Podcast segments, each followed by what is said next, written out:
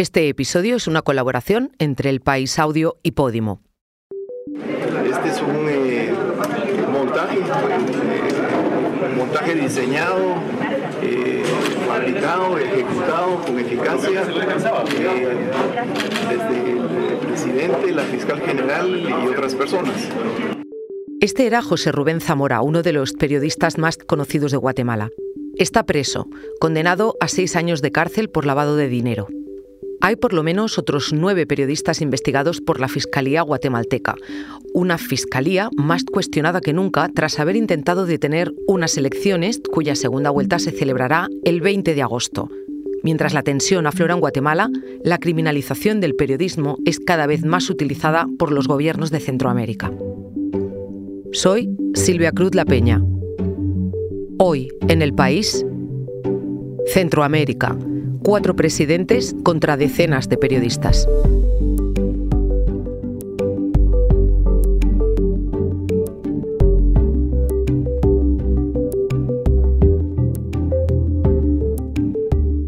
Esta historia nos la trae mi compañera Elsa Cabria. Guatemala, población 17 millones. Agresiones contra periodistas, 443 casos en 2022, más de 90 periodistas, jueces y fiscales en el exilio. En Guatemala, siendo un país altamente machista, es un problema ser mujer. Ahora imagínate ser mujer, periodista. La guatemalteca Michelle Mendoza empezó a hacer periodismo en 2007. Cubría todo lo que tenía que ver, no solo con corrupción e impunidad, sino que con todas las tragedias de nuestro país, como desastres naturales, contar las historias de migración irregular. En 2017, una década después, se convirtió en la corresponsal de CNN en Guatemala. Ese mismo año, durante el gobierno de Jimmy Morales, empezó a sentirse perseguida en redes sociales. Porque todo el sistema de dead centers o troll centers que comenzaban siendo estos pequeños grupos que financian para que empiecen a deslegitimar a alguna persona que está en contra del discurso del gobierno. Los net centers en Guatemala empezaron a proliferar en aquel año. Eran usuarios que difundían información falsa de periodistas, activistas y funcionarios de justicia vinculados a políticos y empresarios. A Mendoza le empezaron a insultar porque cuestionaba al gobierno. En mi caso comenzó así, ¿no? Michelle Mendoza es una prostituta, así comenzó con esas líneas. La persecución en redes no paró y escaló en 2019, cuando llegó el gobierno de Alejandro Giammattei. Me tomaban fotografías y estos mismos grupos las subían y comenzaban a criticar la forma de mi cuerpo o incluso me sexualizaron 1000 veces, de 1000 maneras. Luego empezaron a grabarla por la calle. Hasta aquí un día de 2021, la violencia fue física. En la cual el gobierno de Alejandro Giammattei reprime a la población que estaba manifestando pacíficamente. Incluso la policía me estaba apuntando con estas grandes armas para gases lacrimógenos. Menos de un mes después, el acoso llegó a su familia. Comienzan a amenazarlos y a pedirles de que yo bajara el tono, o si no, a mí iban a comenzar a sufrir las consecuencias. Y así pasó. Su hermano, que era funcionario, le pidió que eliminara un tuit. Yo no bajé el tuit y a mi hermano lo despidieron. Prácticamente le dieron muerte civil solo por ser mi hermano. En febrero de 2022, Mendoza publicó una investigación en la que sostenía que el presidente Giammattei había recibido financiación ilegal en su campaña. Porque me toca salir corriendo de madrugada por una serie de amenazas más graves que recibo. Y llegó a Washington a inicios de mayo. Recibo la llamada de José Rubén Zamora, el presidente del periódico, alertándome que la fiscal general quería verme tras las rejas y que no regresara a Guatemala. Mendoza no volvió. Un mes después, José Rubén Zamora termina tras las rejas. Ahí es cuando nos damos cuenta todos que es real y que va a haber una persecución en contra de todo aquel que haya hecho alguna publicación o que haya hablado sobre estos grandes casos de corrupción. Michelle Mendoza se quedó sola en Estados Unidos. Zamora siguió preso y el periódico cerró. Han sido muchos meses de trabajar en salud mental porque te cambia la vida, se vuelve físico. O sea, yo hablo ahorita contigo y siento que tengo un nudo en la garganta gigantesco al periodista, cuando nos toca vivir en el exilio, nos toca vivir en silencio. Michelle Mendoza y José Rubén Zamora son dos periodistas famosos en Guatemala, sobre todo Zamora. Pero hay más periodistas con procesos judiciales abiertos, solo por ejercer su profesión. Y también hay varios que se fueron, sin decir nada, porque se sentían perseguidos. Con este contexto, Guatemala afronta ahora unas elecciones inéditas. Inéditas no solo porque hay decenas de periodistas en el exilio, además de funcionarios de justicia y activistas. Inéditas también porque su Tribunal Constitucional paralizó durante días el proceso electoral para volver a contar los votos de la primera vuelta. Lo hizo a petición de 9 partidos. Y la conclusión fue que los resultados de esa votación eran correctos. Todo fue porque uno de los dos candidatos a ganar la presidencia de Guatemala no representa los intereses de ningún poder económico, por primera vez en 40 años de débil democracia. En la segunda vuelta se jugarán muchas cosas, entre ellas, el futuro del ejercicio del periodismo. Hola, soy Elsa Cabria, periodista del País Audio. Vivo en Madrid, pero entre 2014 y 2020 viví en Ciudad de Guatemala. Durante esos 6 años viajé a hacer coberturas a Honduras y El Salvador, y también conocí a periodistas nicaragüenses. En Centroamérica hice colegas, en su mayoría periodistas. Era difícil que ejercieran su profesión, pero en los últimos años muchos colegas empezaron a ser perseguidos por sus gobiernos y, como consecuencia, se fueron al exilio. Si pongo estos últimos años en perspectiva, caigo en un patrón. La represión estatal contra periodistas se ha vuelto habitual. Sus gobiernos pasaron a considerarles sus enemigos. Así que pedí a varios colegas que me ayudaran a explicar cómo es ejercer su profesión hoy en sus países. En Guatemala mataron al periódico, que era el medio de comunicación que todo el tiempo hablaba sobre corrupción y le daba directo, con nombre y apellido, a las personas que investigaban. Entonces, lo que hicieron con el periódico fue un ejemplo de lo que podían hacer con el resto de nosotros. Un momento, ahora volvemos, pero antes te contamos una cosa. Hoy en El País te recomendamos Malas Personas, donde Victoria Martín se queda bien a gusto y encima invita a gente como Alexandra Pereira o Jordi Wild. Es fácil, quiero decir, sí, hacer chistes sí, es fácil. Sí, claro que sí. Somos un meme andante. Claro. O sea, quiero decir, me refiero, más allá de tal, lo guay es cuando tú sabes y eres consciente. O sea, lo peor de una persona es cuando no tiene como esa conciencia de sí mismo.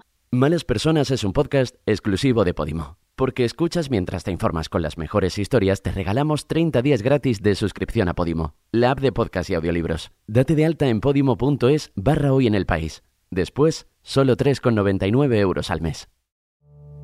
Para entender por qué hay tantas personas perseguidas en Guatemala, Mendoza me dijo que había que entender primero cómo funciona el país. En Guatemala, prácticamente quienes llegan a la presidencia empiezan a asumir un rol de manera gerencial para seguir defendiendo y mantener los intereses de estas grandes familias que forman parte de la élite tradicional guatemalteca. Así de sencillo. Guatemala es un país en el que apenas hay partidos políticos con ideología, de largo recorrido, con organización de base.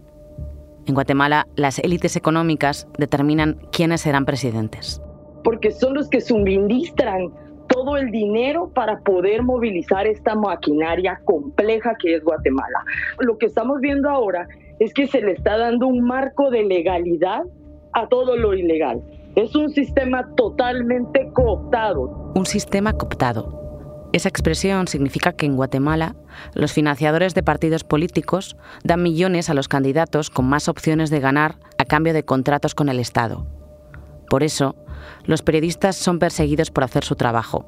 Durante años, esa persecución afectaba sobre todo a los periodistas que trabajaban fuera de la capital, en muchos casos indígenas.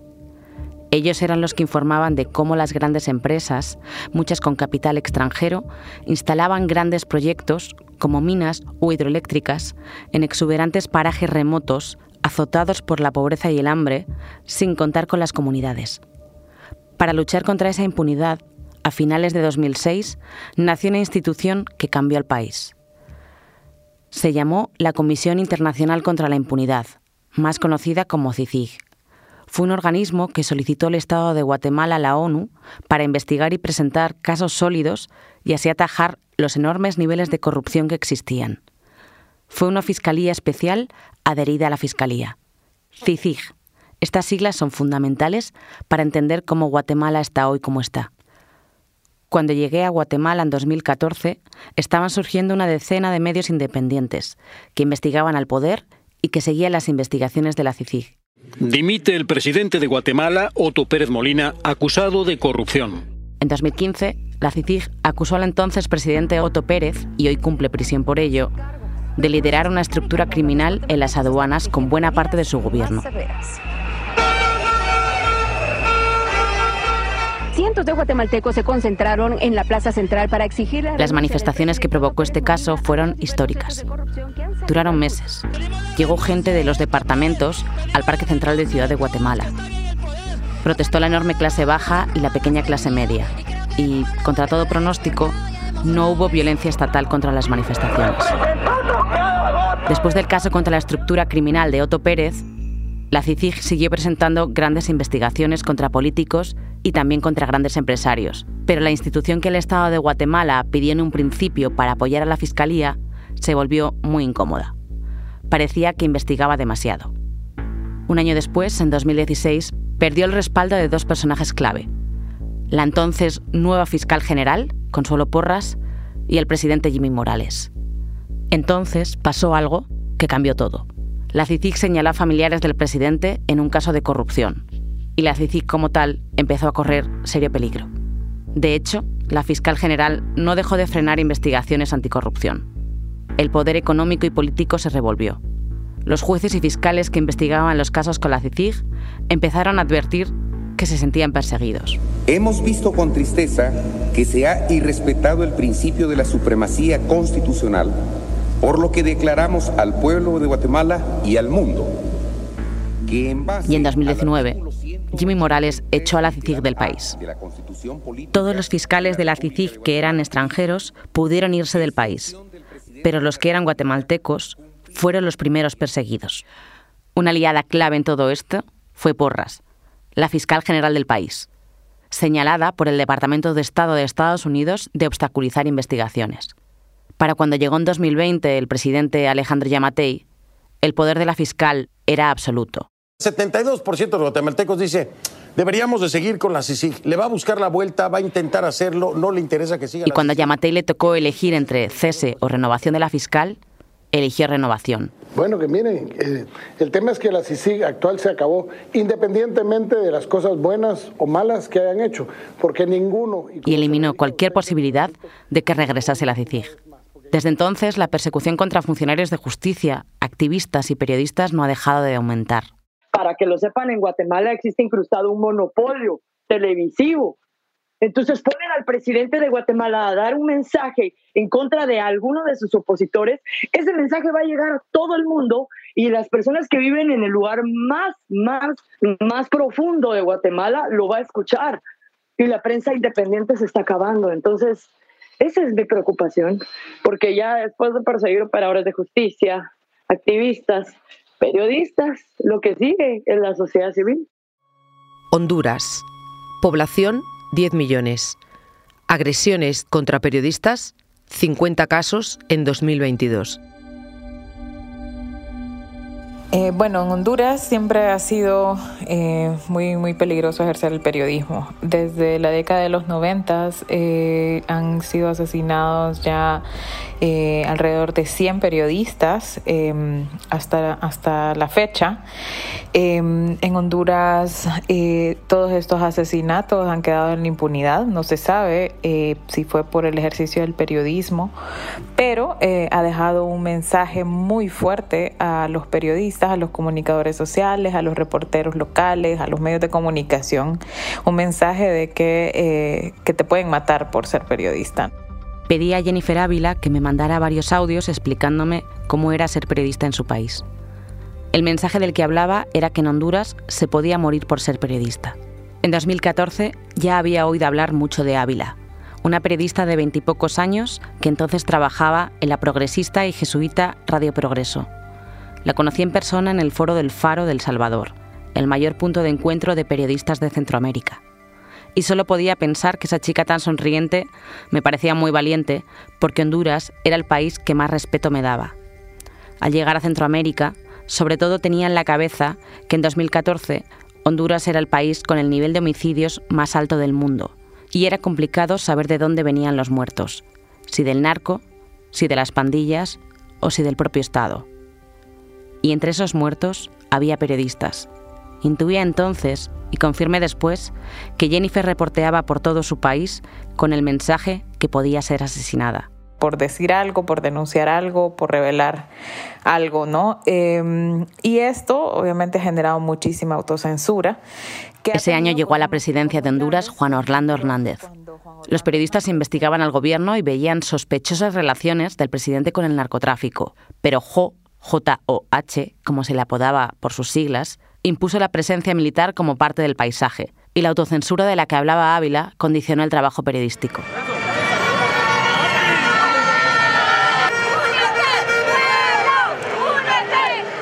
Hernández se enfrentó en 2015 al descontento social con las llamadas marchas de las antorchas.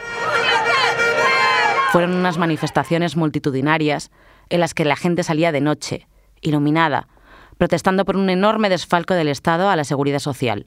Estas manifestaciones marcaron el inicio del gobierno con gritos de "fuera Jo".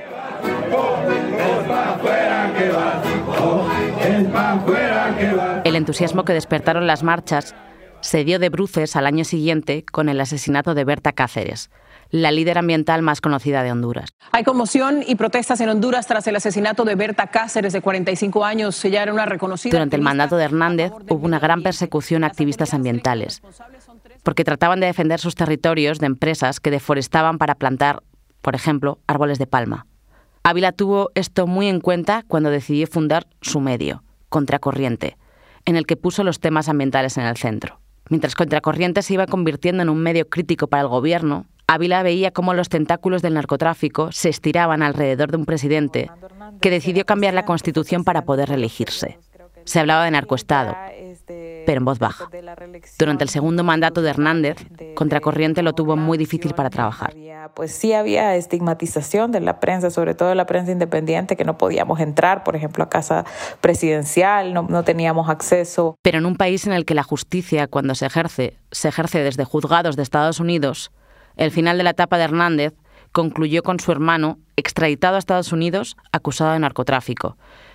Y también le pasó lo mismo a Yankee Rosenthal, el empresario más poderoso del país y aliado del presidente, que fue extraditado por lavado de dinero. En ese momento, parecía que el periodismo de Honduras cambiaba de marco. Y empieza a hablarse más abiertamente del narcoestado en Honduras. Y todo lo que tiene que ver con esos temas, con ese tema de crimen organizado, de la infiltración en la institucionalidad, de la corrupción del gobierno de Juan Orlando Hernández, de la crisis política que destacó, pues eran problemas muy conflictivos para cubrir en Honduras. Esa tímida ruptura del tabú alrededor del presidente se rompió del todo a inicios de 2022. Primero, Xiomara Castro se convirtió en la primera presidenta de Honduras. Y después... El proceso de extradición solicitado por Estados Unidos contra el expresidente de Honduras, Juan Orlando Hernández, señalado por narcotráfico. El presidente Hernández fue extraditado a Estados Unidos acusado de narcotráfico. Estos dos acontecimientos daban la impresión de que el país cambiaba, pero Ávila me dijo que no fue así. Los defensores del medio ambiente siguieron siendo perseguidos.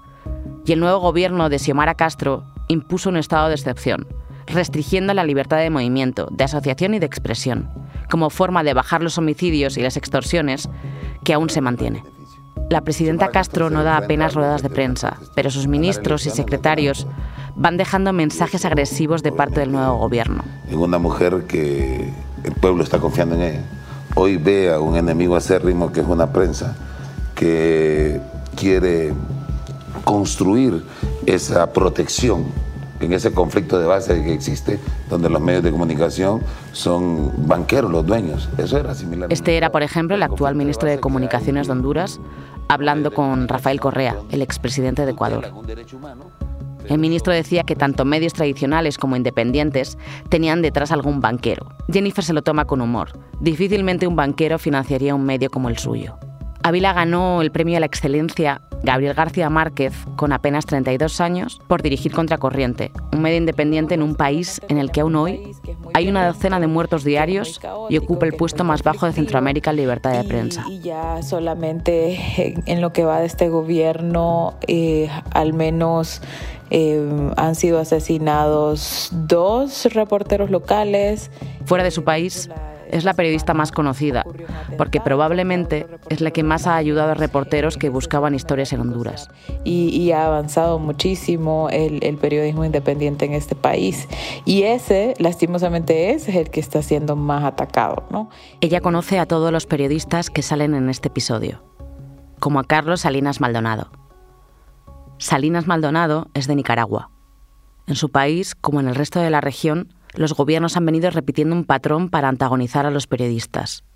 Los señalan, los enfrentan, los acusan, los califican de enemigos, y todo con el fin de silenciarlos. Nicaragua. Población 6.800.000 personas. Más de 200 periodistas en el exilio. Yo estaba una noche de diciembre de 2018 en el jardín de mi casa. Estaba con una colega periodista y esta colega recibió una llamada. En la llamada le decían que sí estaba conmigo y que me alertara porque tenían información de que esa noche entrarían a mi casa para echarme preso precisamente por la cobertura periodística que estaba realizando sobre las manifestaciones y la represión de Daniel Ortega. Minutos después que ella colgara, también recibí una llamada, en este caso era... Mi compañero del País México, Carlos Salinas Maldonado, abandonó Nicaragua hace 5 años, después de esa segunda llamada que era de su entonces jefe. Solo se llevó su portátil y 2 vaqueros.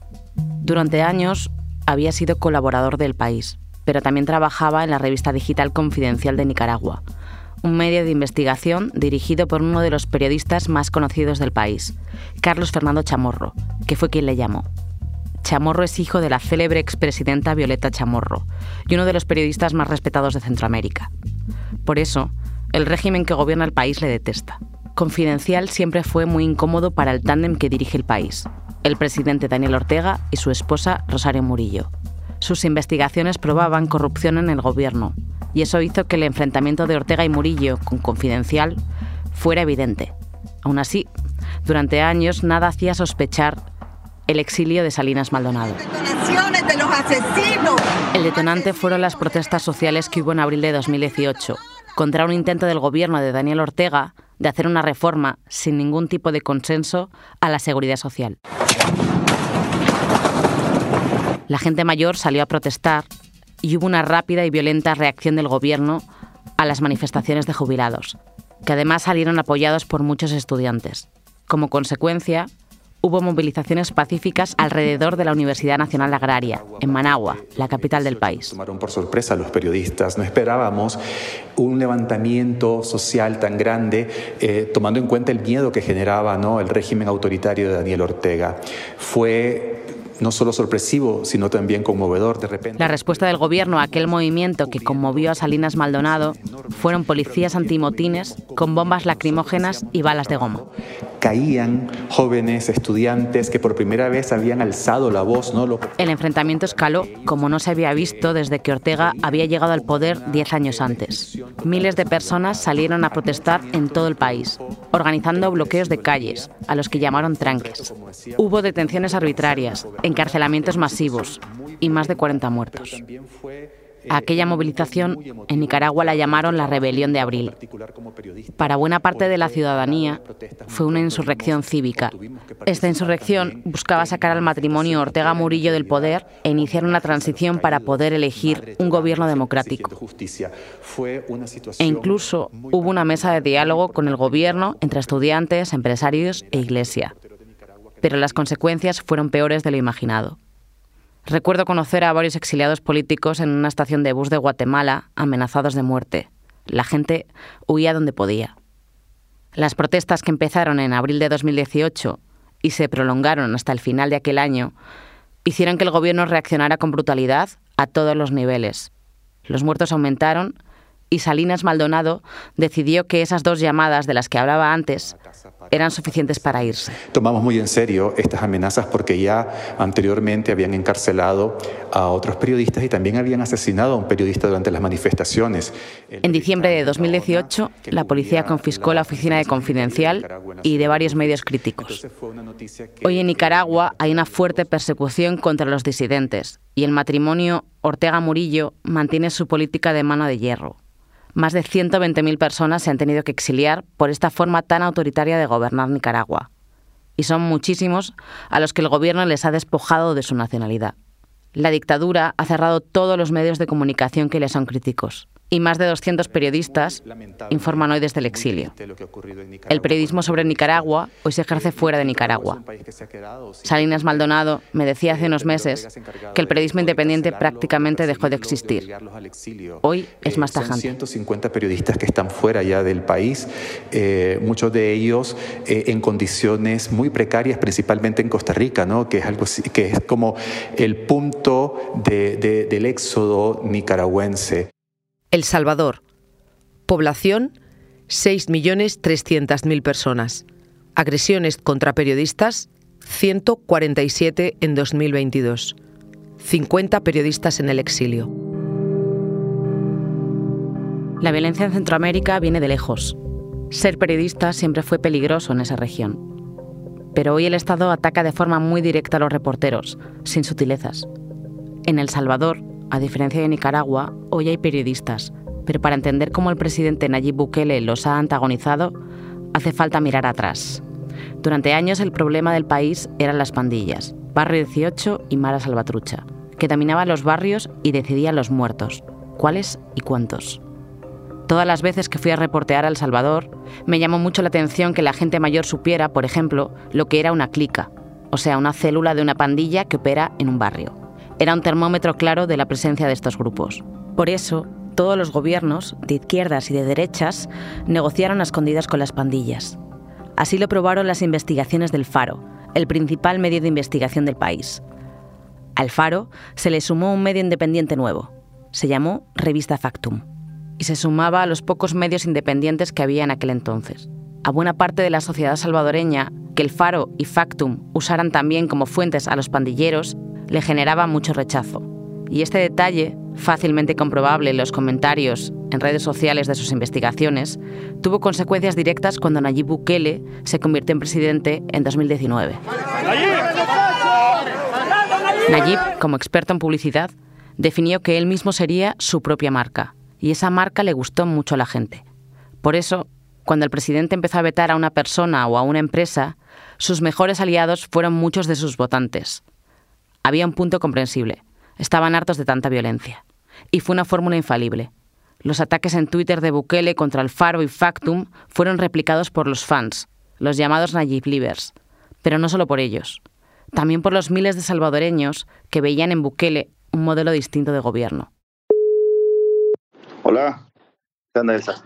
Así que llamé a Bryan Avelar, un colega que en 2019 trabajaba en Revista Factum, hacía investigaciones sobre pandillas y era amigo de varios periodistas del Faro. Avelar me dijo que los encontronazos con Bukele fueron directos desde el inicio. De hecho, él luego de una conferencia de prensa subió un video mío en 2019 donde yo estoy preguntando y él empieza a difamarme en un post de Twitter. Ese vídeo tuvo millones de reproducciones y sirvió para que mucha gente le pusiera cara a Avelar. ¿A qué se debió el bloqueo a Factum y a El Faro, que usted no nos dejaba entrar a sus conferencias de prensa? Usted dijo que teníamos un mal comportamiento. Ah, sí, porque sí, correcto. Yo he hecho 26 conferencias de prensa y la última, donde no había problema de ingreso, pues un periodista se puso a hacer un escándalo porque no le habían dado pregunta. El periodista como opositor y enemigo público.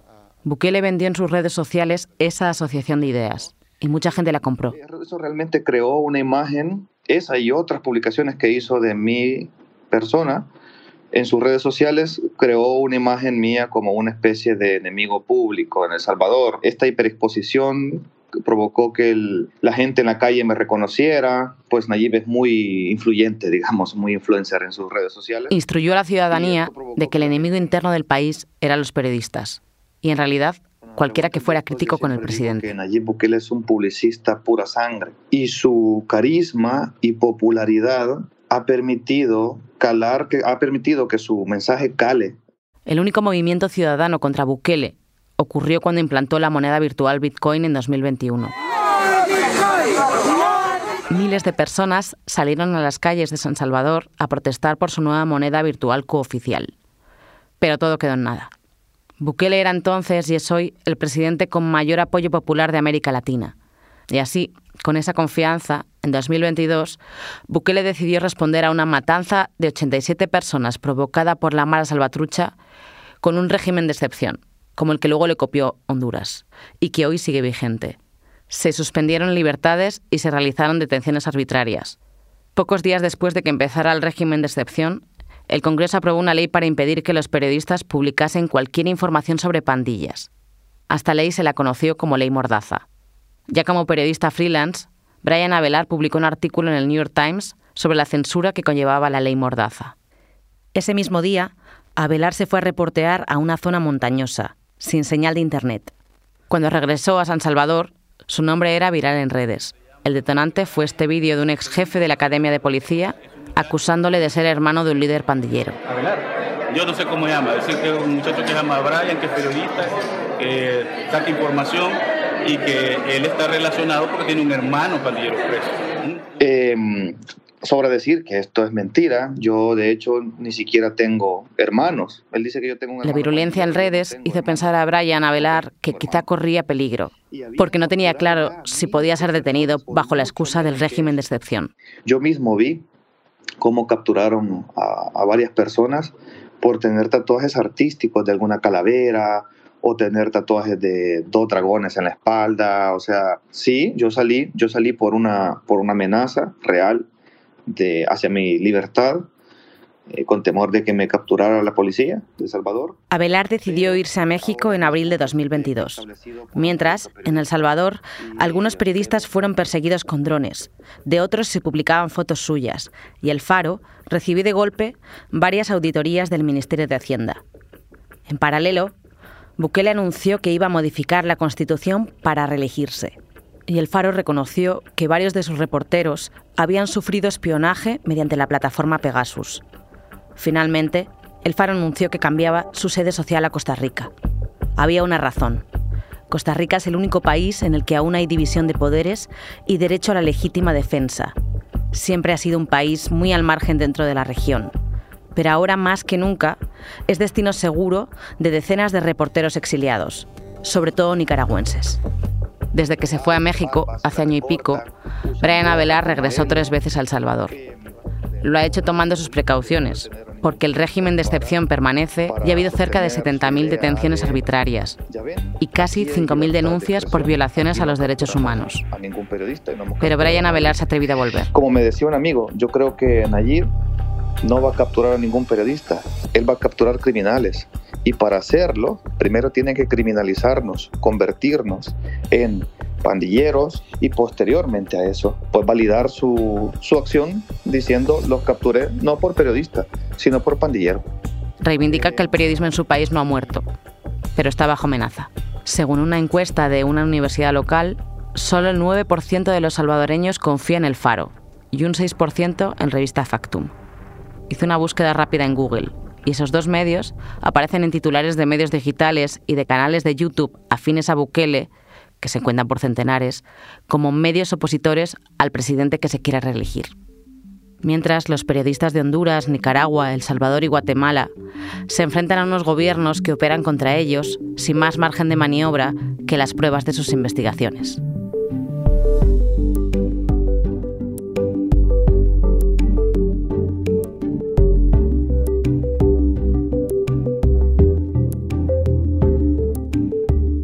Este reportaje es de Elsa Cabria, la grabación en estudio de Nacho Taboada y Camilo Iriarte, el diseño de sonido de Camilo Iriarte, la edición es de Ana Rivera. Yo soy Silvia Cruz La Peña y he dirigido este episodio de Hoy en el País, edición fin de semana. Mañana volvemos con más historias. Gracias por escuchar.